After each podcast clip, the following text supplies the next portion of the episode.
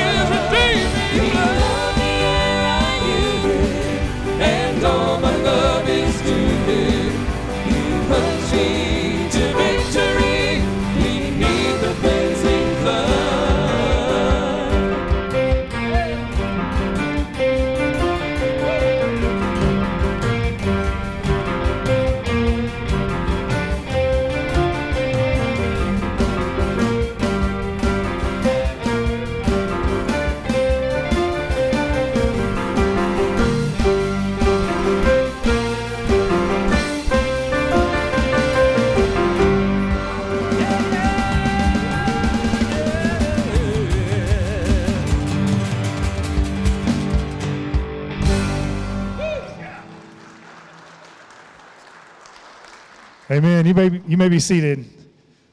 Welcome to First Baptist. We're glad you're here to worship with us this morning. I want to remind you of a couple of things before we keep worshiping and singing.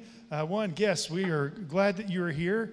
Uh, there's a guest card in, in, the pew racks in front of you if you don't mind grabbing that and filling that. Just a way to get to know you. And you, at the end of the service, you can uh, head to our Welcome Center and uh, meet one of our staff members. And, and we got a gift for you for your first time guest with us. Also, uh, firmly affixed to your worship guide this morning is a prayer guide uh, for Tennessee um, uh, mission efforts and uh, different things that Tennessee Baptists are involved in. So each day uh, there's a different thing, and you can kind of educate yourself and pray for these things, all these things that Tennessee and Baptists are involved in. So uh, we'd like you to commit yourself to pray this week and continue to give to our North American Missions offering and uh, that's we, we've done great, but we still got some some way to go there. So we are here to worship and celebrate uh, what God's doing in our world and our lives, and uh, we're going to pray and we'll continue to worship. Father God, we give you praise for letting us be here this morning and giving us this space and this opportunity to worship you and experience you, God. We thank you for your presence made possible by the by the act of Jesus on the cross, and we celebrate that. And we, we worship you this morning, God. So as we hear from your word, as we sing, as we pray, as we just experience your presence, God, just help us to, to be mindful of who you want us to be, uh, the ways that you love us, and the ways that we can love others, God. So just be with us as we worship. And in your name we pray. Amen. Well, I'm really excited this morning uh, because uh, you may wonder who some of these folks are on this platform here, uh, but this is this is my group trademark. We sang together with this configuration for uh, several years. Uh, but over there, uh, in over in the far left, there is my friend, the fellow with, with whose his hair is older than he is, but um, so he's. That's still not funny. I, I, I keep waiting for it to be funny.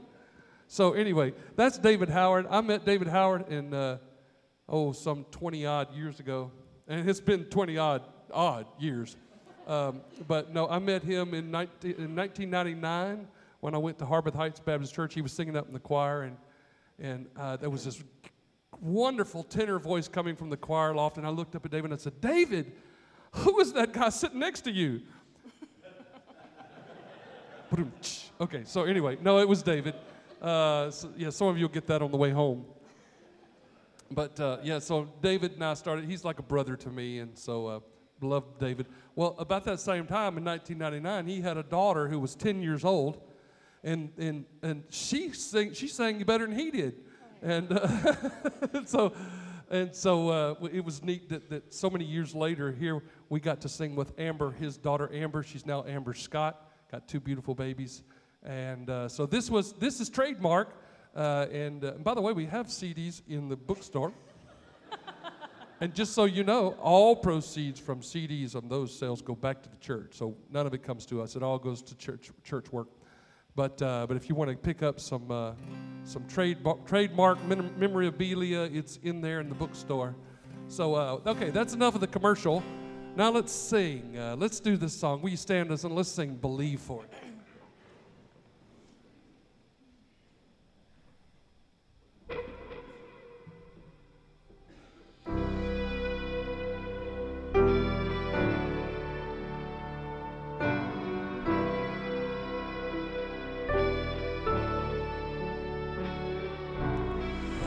They say this mountain can't be moved. They say these chains will never break.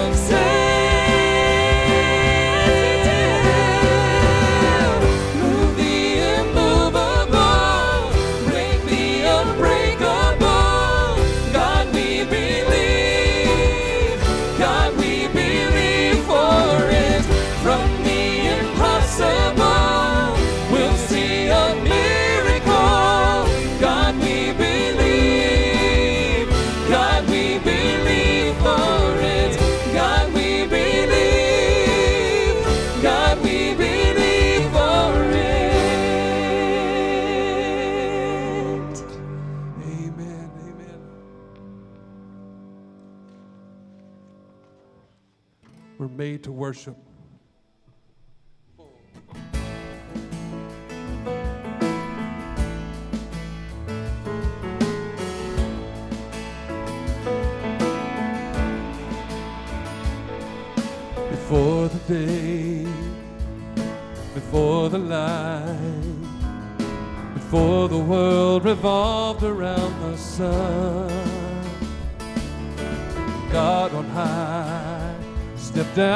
Into time and wrote the story of his love for everyone. He has filled our hearts with wonder so that we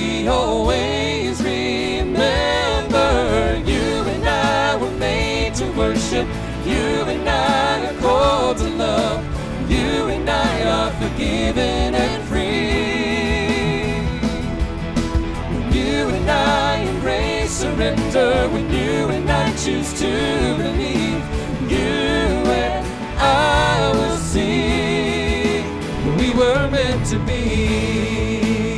Amen. All we are and all we have is all a gift from God that we receive. Amen. Brought to life, we opened up our eyes to see the majesty and glory of the King. He has filled our hearts with wonder so that we always remember you and I were made to worship. You and I are called to love.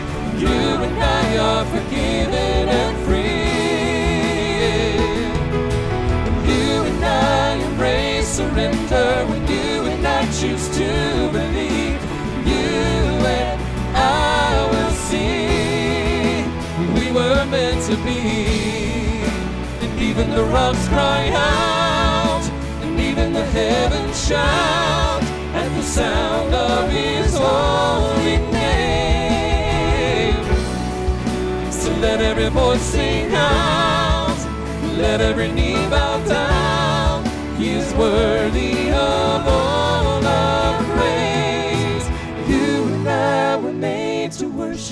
You and I are called to love. You and I are forgiven and free. When you and I embrace surrender, when you and I choose to believe, you and I will see.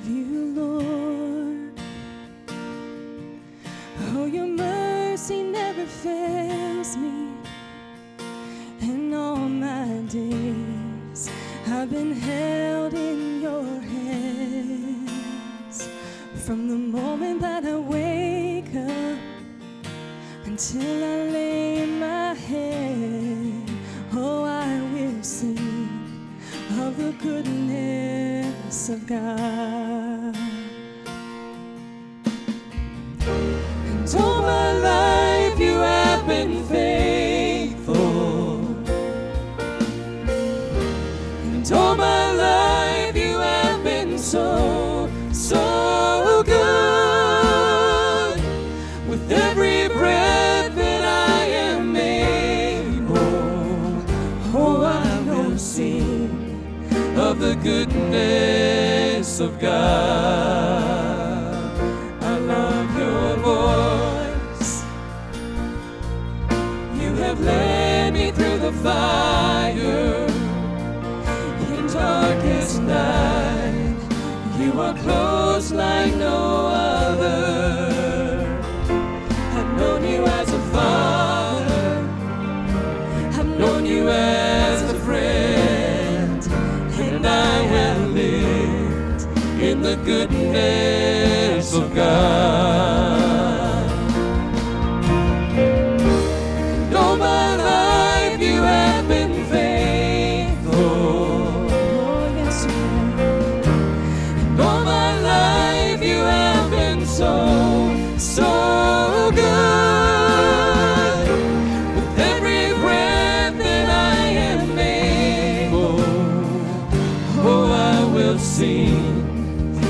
goodness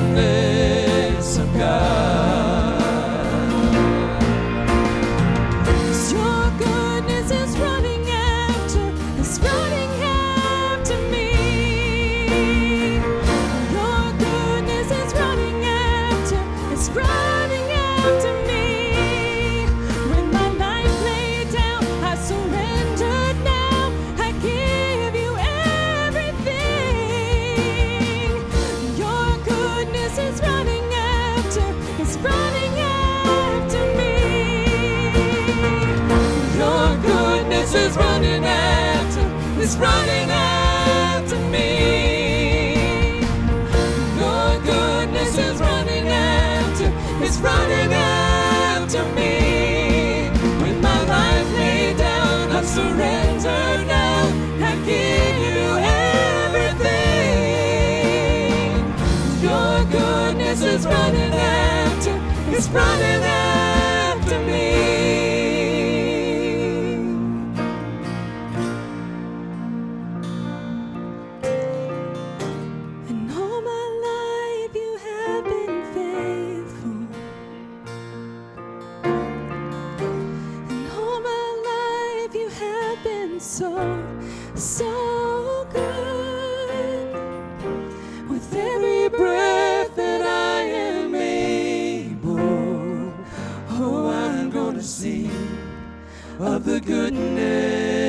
of God.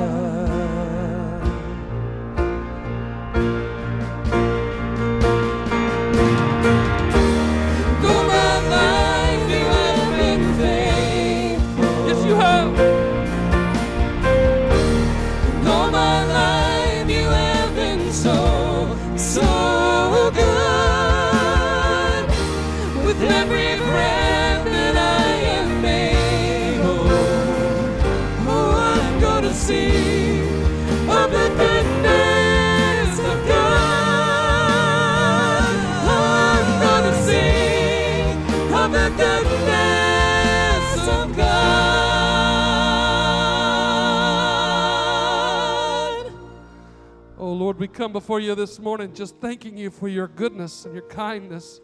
You're loving us, Lord, even when we don't deserve it, Lord. Even in those times when we, we just seem to turn away from you, you still love us. So, Lord, we thank you for that.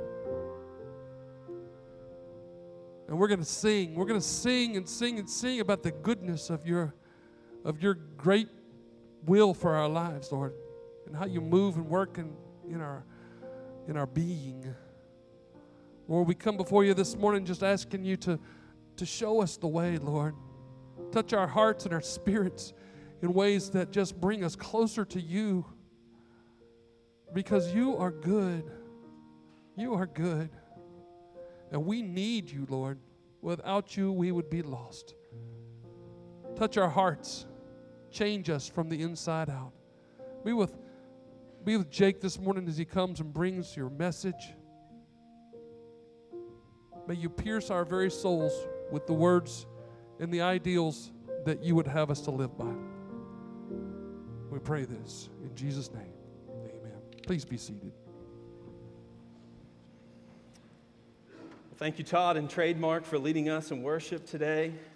We're in week two of this series called The Renovation of the Heart. And as we start this morning, we start with a question that kind of reveals what's going on inside. So here's the question If you could do anything and you knew you would get away with it, what would you do? Now, don't tell me I don't want to know, right? And don't turn to your neighbor and tell them either they don't want to know. But the reason why I ask this question is because when you remove the consequence, what happens? In a sense, your hearts are exposed, right? Something for a moment, if you really thought about it, bubbled to the surface and came up, and you're thinking, wow, where did that come from? And Jesus would say it came from inside of you because it was there.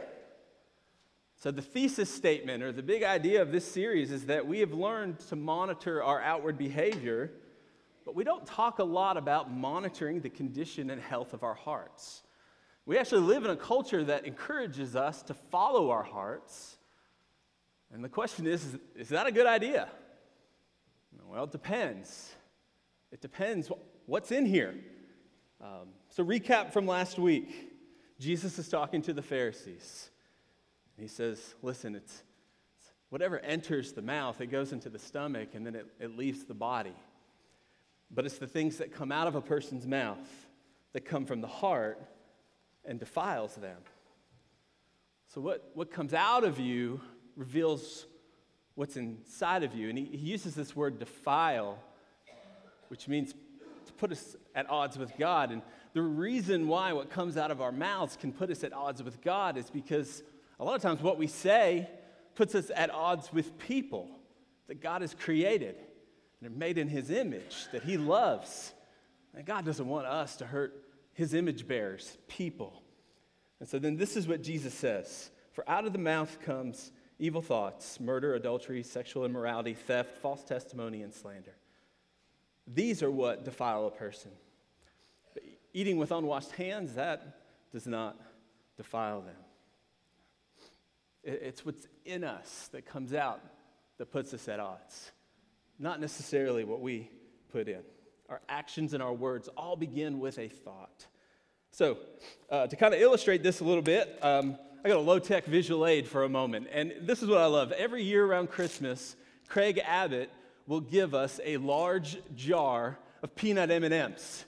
And let me just say, these things are dangerous, right? You ever sit down and eat just a few of these, and next thing you know, like the whole bag or the whole jar is gone? I don't know if you're like me, but that, that happens sometimes. And here's the thing if I were to tip this jar over, would that determine what came out of this jar?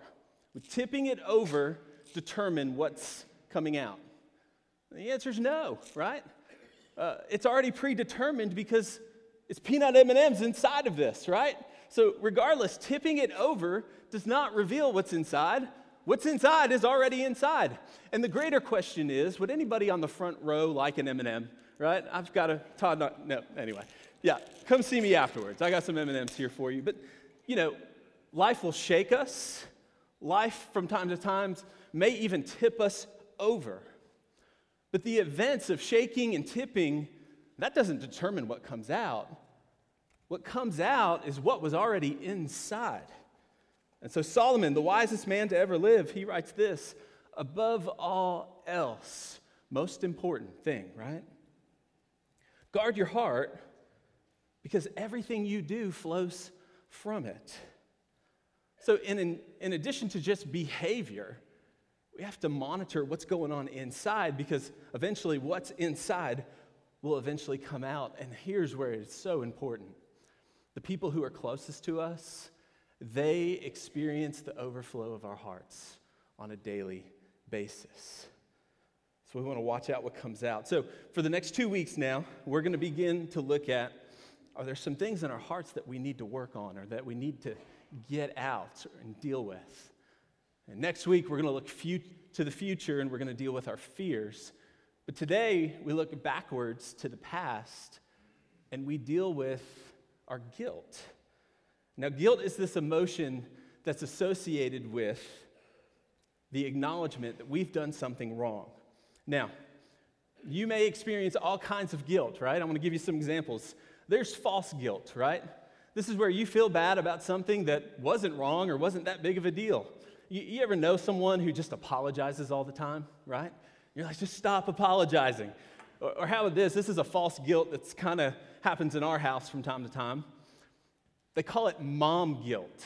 You ever hear the word mom guilt or that phrase? That's when you don't live up to the expectations of being a perfect mom.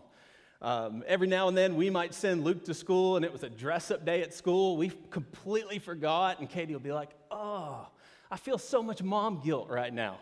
I don't mean to talk about my wife right here, so I hope, hope we're good. But, uh, or, or Katie sometimes on the weekends will be like, Hey, I'm going to go out and see my friends. I'll be gone for the weekend. And as she's packing and making her way out, she's like, Oh, I just feel so much mom guilt for, for leaving you this weekend with the kids. You know what I never hear a dad say? I'm going on a business trip. Oh, I got all this dad guilt, right? Like when I go on a mission trip and I'm gone for seven days, you know what I say on my way out? I love you. Bye, right? See you in seven days. I've never heard a man say this, right? But there's some guilt that we feel that it's just false. You don't need to feel that. But then there's, there's real guilt, right? Where, yeah, we've, we've messed it up. We've got to make it right. The worst kind of guilt, and this is where we're going to focus a little bit today, is that this unfelt real guilt.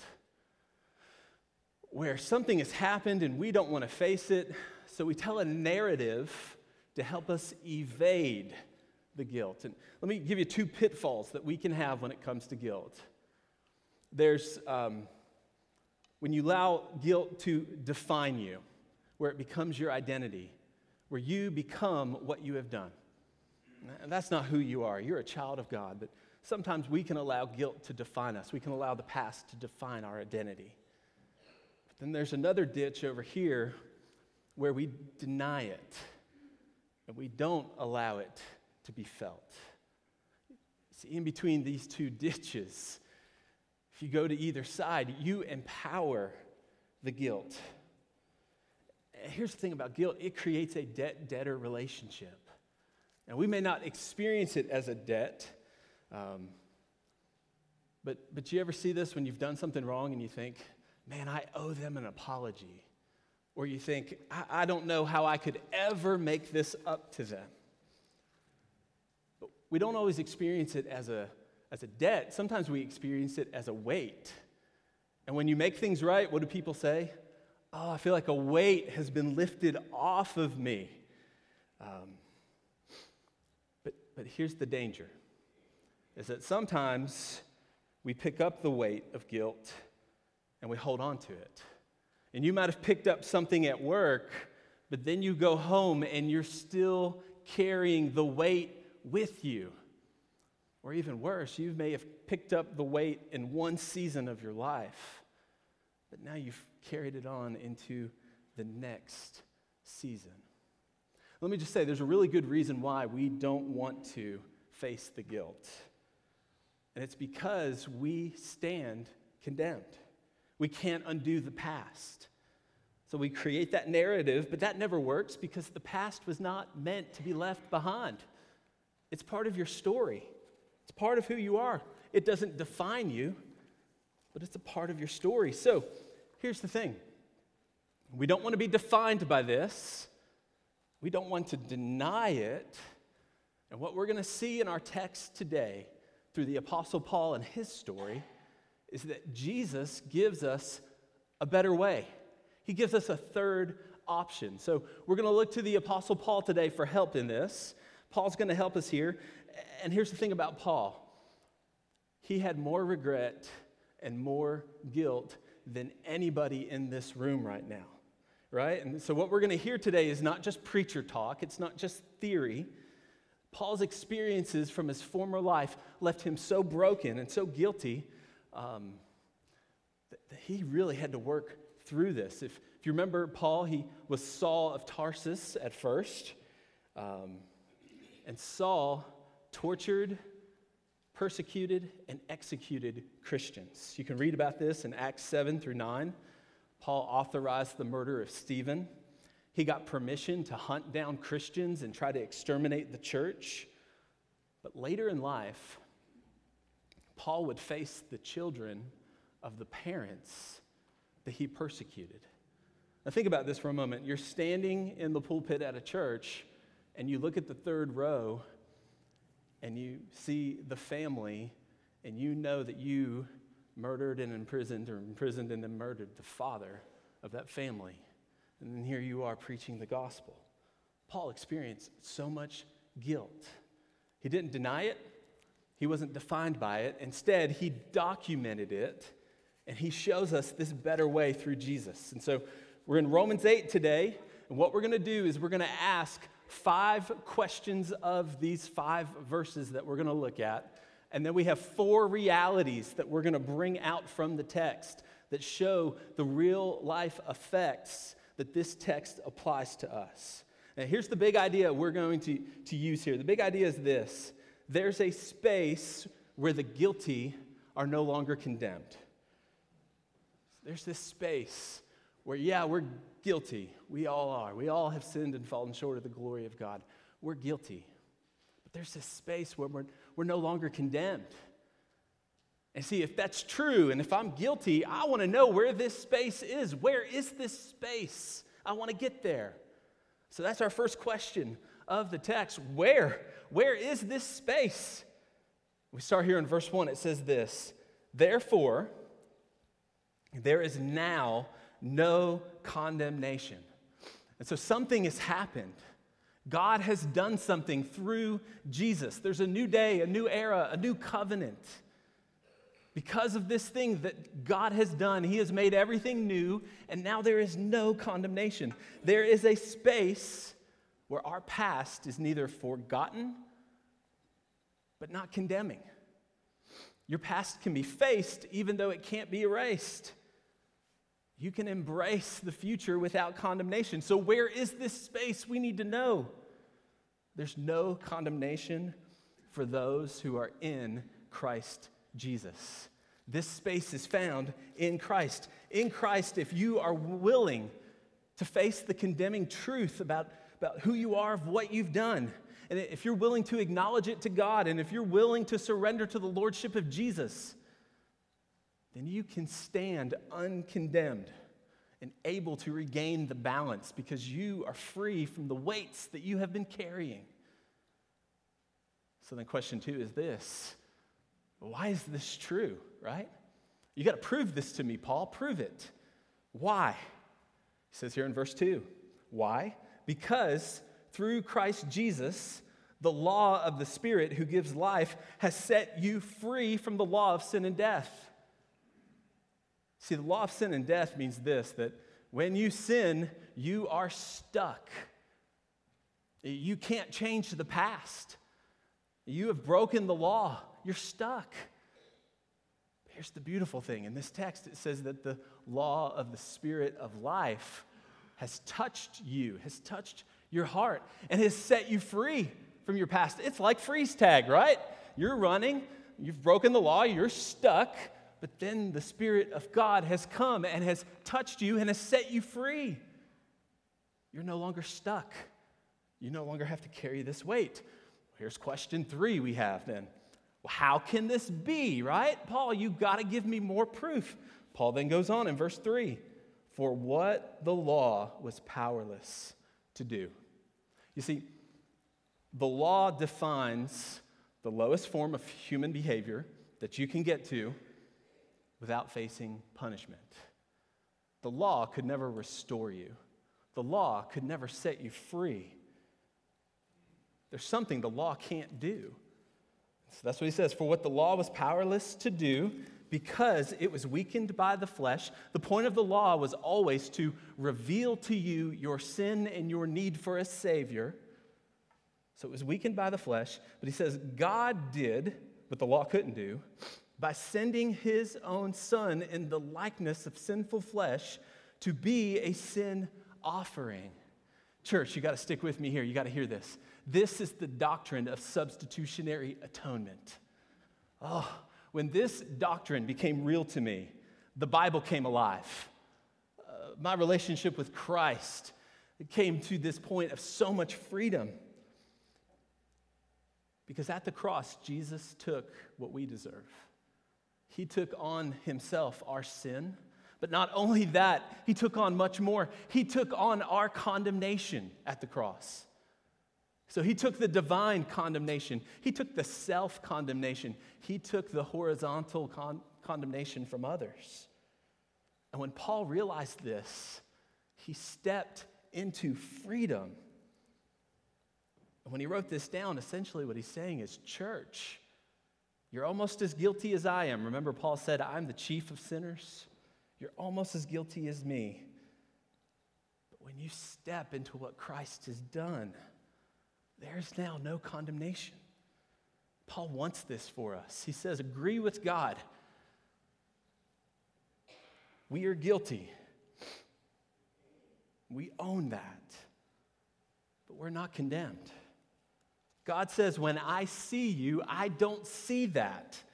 And because God doesn't see it, He doesn't want us to see it either. He wants us to be released. Here's the other thing if God doesn't see it in me and He doesn't see it in you, He doesn't want me to see it in you either. He doesn't want me to hold you to your past.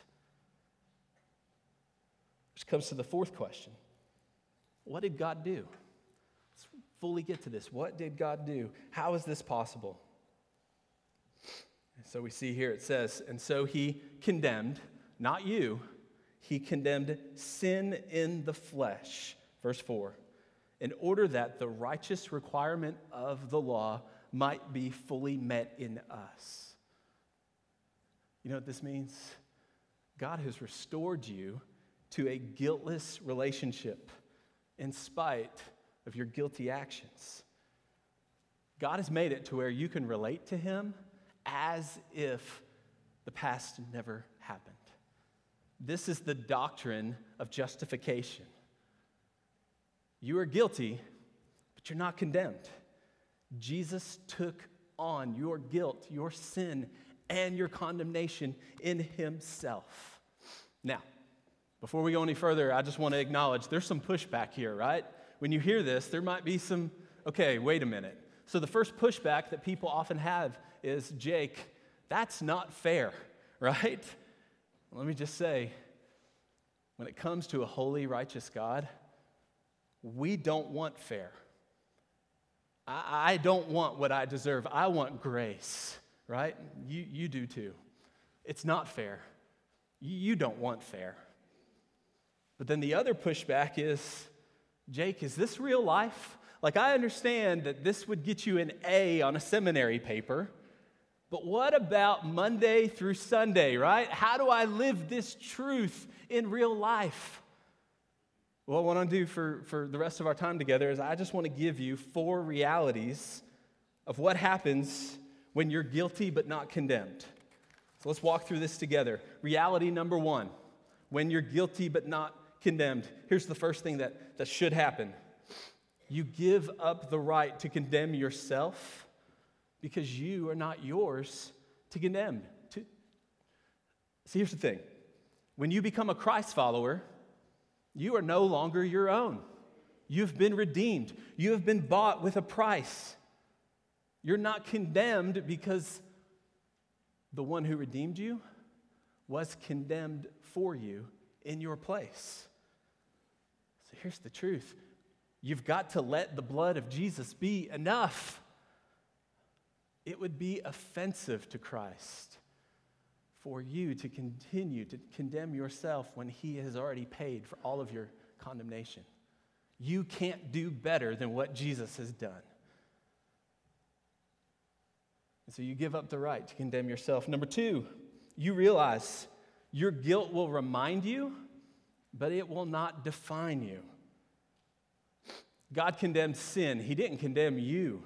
So, I love this. Your worst moment can become a pivot point for you, right? N- not for condemnation, uh, but for praise. I, Jesus says it this way in the gospel The one who has been forgiven much, he also loves much. I love this as a pastor, is that sometimes I'll just look over and I'll watch everybody singing. And during worship, sometimes the lyrics will touch somebody's heart. And it's such a beautiful thing when it happens because they go from the standard worship posture of a Southern Baptist, which means you have your hands in your pockets, right? You go from the standard worship posture to, to holding the baby, right? You ever see anybody? I'm holding the baby, right? Sometimes you go any further, you, you go to change the light bulbs. You know, you're just up here changing the light bulbs. Sometimes the worship has hit you so hard, you go to touchdown Jesus. You ever see someone go touchdown Jesus? Sometimes you go to touchdown Jesus to, to jumping jacks in the, in the back, right? And let me just say, if you're doing jumping jacks, you need, you need to go to the back. You're, you can't do that up here in the front row.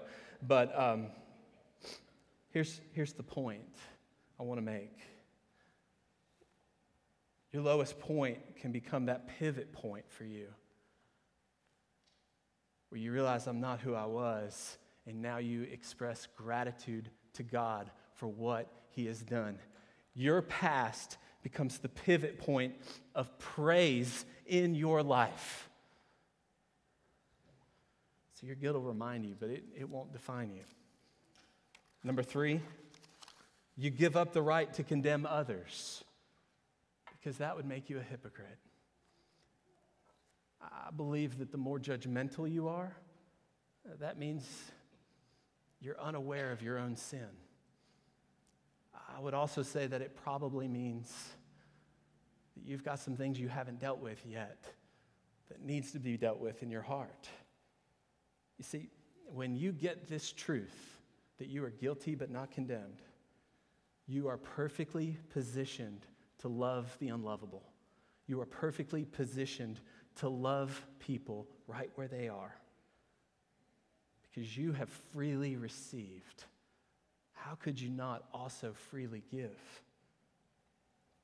Here's the final reality is that you're free to make restitution without expectations and without excuses. This is what Christianity is not. Christianity is not, I hurt you, but I went to God and asked for forgiveness, and He said everything's good, and so now we're good. It's done.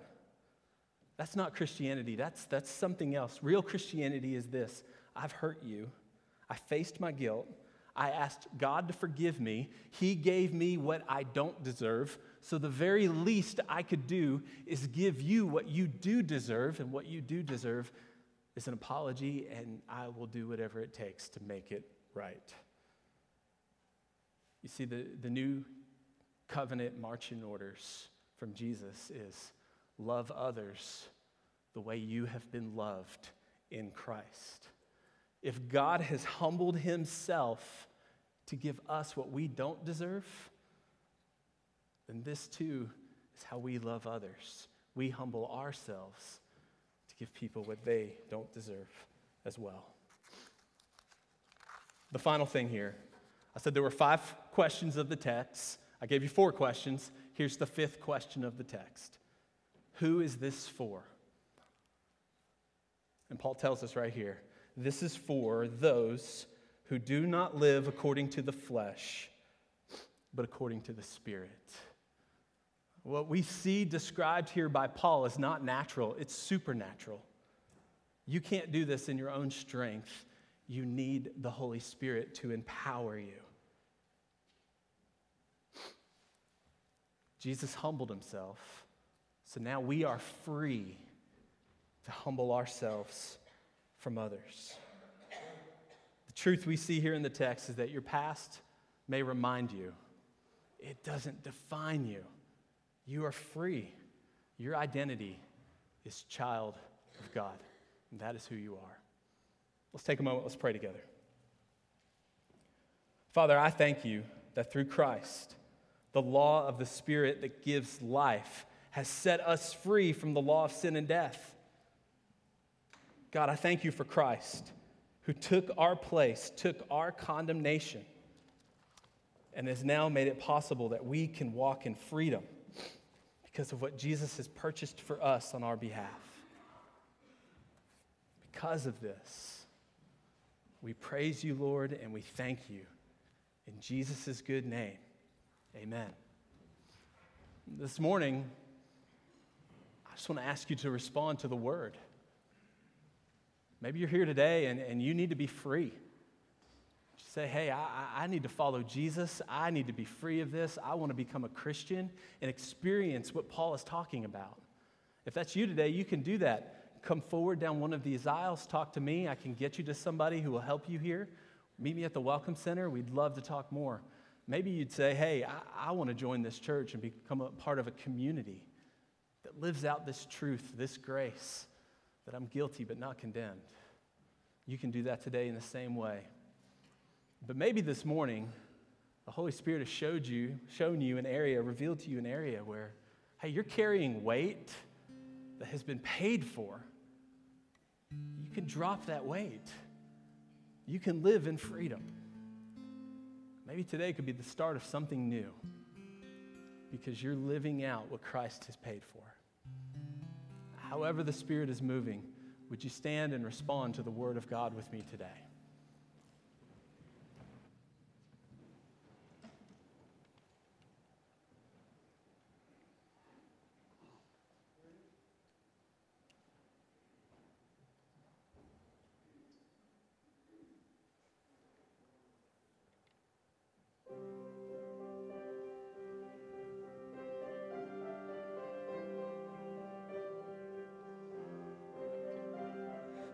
People think you're distant, just some words on a page. That you're nothing more than fables handed down along the way. But I've seen you part the waters when no one else could pull me from the deep. That's who you are to me. Some people think you just live in cathedrals made of stone, but I know you live inside my heart. I know that it's your home. And I've seen you in a sunset in the eyes of a stranger on the street. That's who you are to me.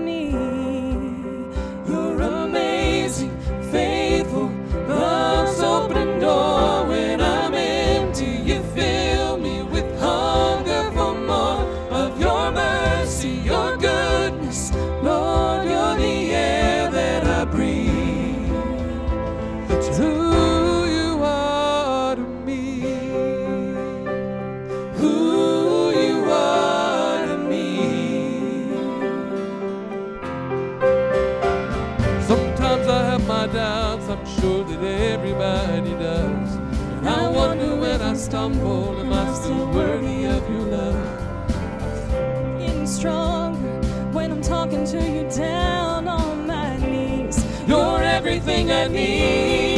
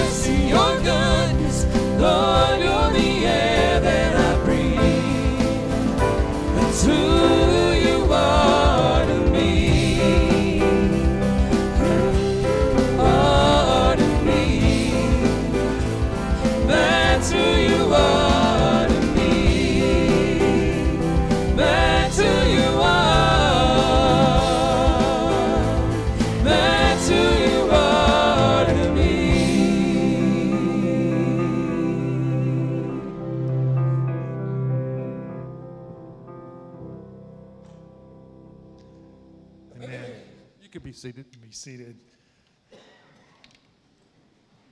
Well, it's good to, to be in God's house this morning and, and to hear from His Word that we don't have to live in a space where we are ruined by guilt, but that we can be inspired by the, the fact that God has saved us from that and to, uh, to love others around us And uh, so, um, just before we go, remind you about uh, some announcements and just things here in the, the worship bulletin, just all that we've got going on in the coming days.